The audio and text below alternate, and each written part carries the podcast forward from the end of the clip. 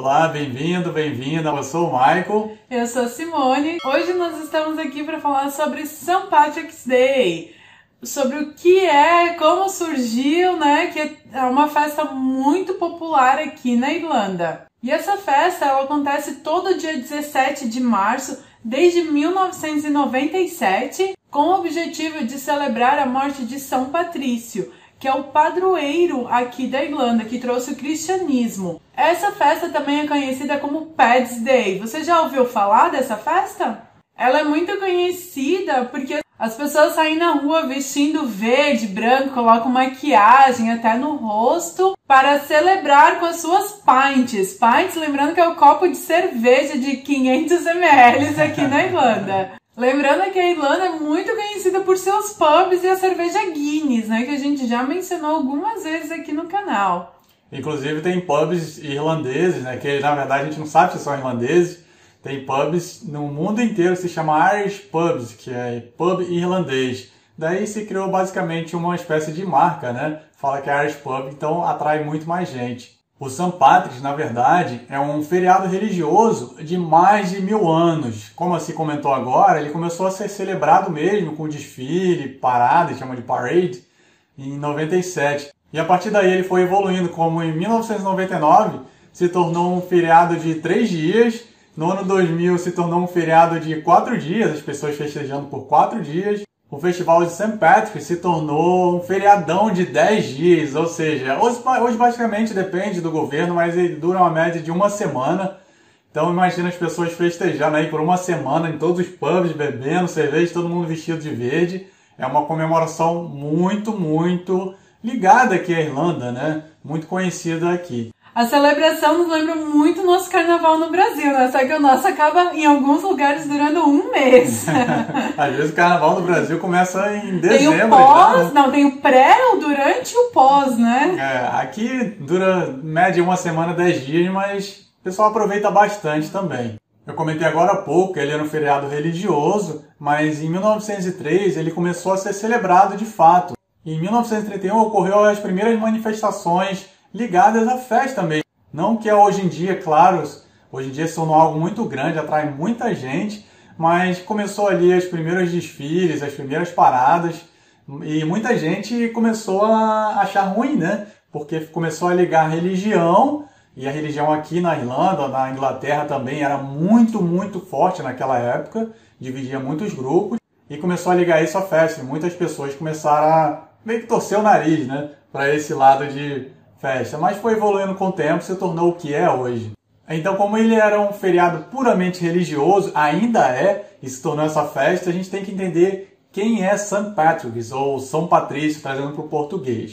Mesmo ele sendo padroeiro da Irlanda, pouca coisa se sabe sobre ele, de fato mesmo, o que é a realidade. Então surgem muitas lendas. A Irlanda é conhecida também como uma terra cheia de lendas.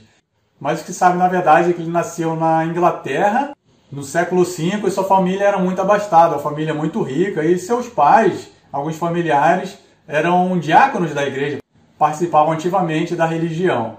E acredita-se que aos 16 anos de idade ele foi sequestrado por piratas e trazido para a Irlanda, e aqui se tornou o que se conhece como a história dele escravo. Também não se sabe exatamente onde ele ficou preso, acredita-se que tenha sido no condado de Mayo, que é um local aqui, uma região aqui também da Irlanda, mas como citei algumas vezes aqui, não se sabe exatamente onde é e se é realidade essa história, é o que se dissemina publicamente por aqui. E durante esse cativeiro, enquanto ele esteve preso, nos seus sonhos, Deus chegou e falou para ele que ele deveria fugir de lá. Então ele conseguiu dar um jeito, fugiu, conseguiu voltar para que era chamado na época Bretanha, que é conhecida hoje em dia como Grã-Bretanha. E lá ele acabou se tornando uma espécie de aprendiz de um bispo muito conhecido na região.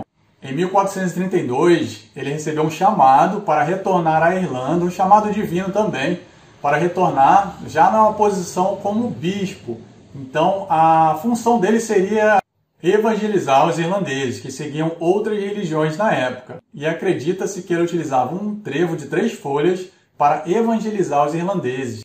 E por isso surgiu aí o trevo de 3 folhas, que é muito famoso aqui na Irlanda, inclusive no dia de São Patrick eles utilizam muito, colocam aqui preso no bolso, usam no chapéu, usam em todos os lugares. Fazem no rosto também, desenho. Sim, muito conhecido.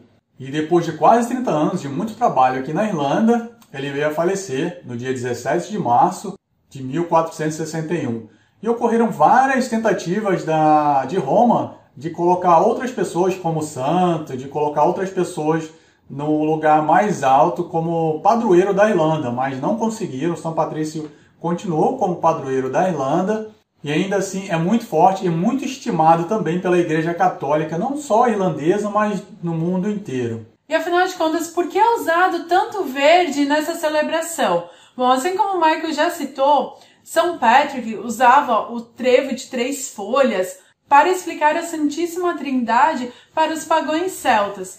E outro fato importante foi a rebelião irlandesa em 1798. Com a esperança de divulgar os seus ideais políticos, os soldados se vestiram de uniformes verdes no desfile no dia 17 de março, com a intenção de chamar mais atenção para essa rebelião. E com isso, tem uma expressão que é muito conhecida, The Wearing of the Green, que significa vestindo verde. Então basta você usar qualquer peça verde, seja um enfeite, um desenho no seu rosto, no seu braço. Ou até o trevo no bolso também, né? Exato. Um botão. E quando você usa alguma peça verde, você está fazendo uma referência a esses soldados. Lógico que hoje em dia o motivo por que é usado verde já se perdeu, mas continua ali a tradição e acaba sendo bonito de ver o desfile todo mundo enfeitado. E a celebração de St. Patrick, na verdade, ela não é celebrada só na Irlanda, ela se tornou um fenômeno muito importante em muitas regiões do mundo, inclusive nos Estados Unidos e também na Inglaterra, principalmente nos Estados Unidos. A Inglaterra é aqui do ladinho, né, da Irlanda, que a gente está agora, mas os Estados Unidos tem muitos imigrantes irlandeses, muitas pessoas saíram daqui, emigraram, foram para lá, principalmente no período da Grande Fome. Muitas pessoas passavam fome, muitas necessidades mesmo. Foi quando a grande parte da população da Irlanda dependia de batata, das plantações de batata. E essas batatas se tornaram contaminadas, ocorreu uma contaminação em massa e muitas pessoas comeram e foram morrendo ao longo do tempo. Por isso as pessoas perderam seu grande alimento, que era a batata, e buscaram outras formas de se alimentar, não encontraram, foram para outros lugares, buscaram outras condições de vida.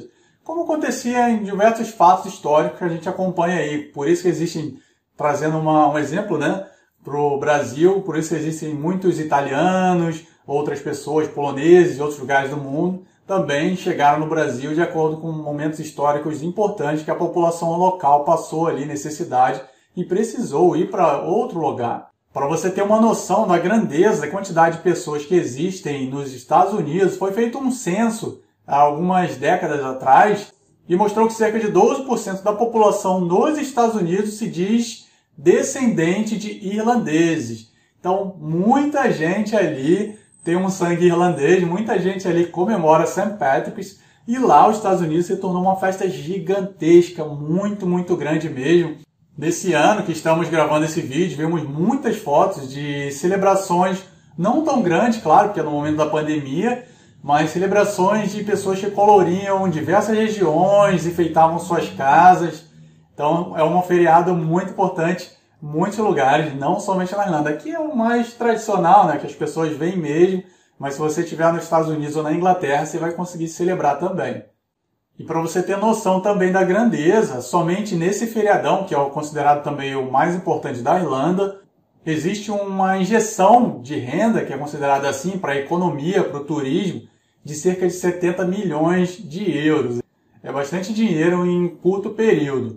Claro que esse ano, 2021, e também ano passado, 2020, as celebrações não ocorreram, elas ocorreram online, e esse ano, principalmente, houve uma preparação do governo, do setor de turismo, fizeram diversos eventos online, luzes e shows, muita coisa para o pessoal acompanhar, e claro, evitando aglomerações do lado de fora. Se você tem interesse em comemorar o St. Patrick, você pode comemorar nos locais que a gente falou, até na Austrália e Canadá você pode comemorar, mas tente entender que nossa intenção é mostrar a identidade da festa, de onde ela surgiu, a raiz mesmo. A gente gosta de mostrar o porquê das coisas, não somente superficialmente. Isso te ajuda a entender o que está ocorrendo no local. Faz parte da cultura, né? É bom entender o que você está celebrando ali. E assim, por exemplo, ela esteve aqui sozinha, né? Não deveria, né? Era para estar comigo aqui. Mas ela já aproveitou essa festa. Eu ainda não tive a oportunidade de conhecer de fato. Quando eu pensei que fosse ter a oportunidade de celebrar, aí teve o lockdown, fechou tudo. A gente entende, claro, vai ocorrer o momento. Mas você gostou da festa? Vale a pena? É muita gente celebrando na rua? Eu tive a oportunidade só por uma hora, na verdade. Estava saindo para ir trabalhar. Então eu vi o desfile super rápido, mas é muita gente. Eu tava num ponto mais afastado, que é conhecido muito ali no Temple Bar, que é muita gente, tudo quanto é lado. Então eu tava num lugar bem mais afastado, é como se fosse quase o início. Mas deu pra curtir, aproveitar, e é muito bonito, assim. Vale a pena você reservar a sua data quando tiver um tempo e passar essa celebração aqui na Irlanda. Grande abraço, tchau, tchau. Tchau.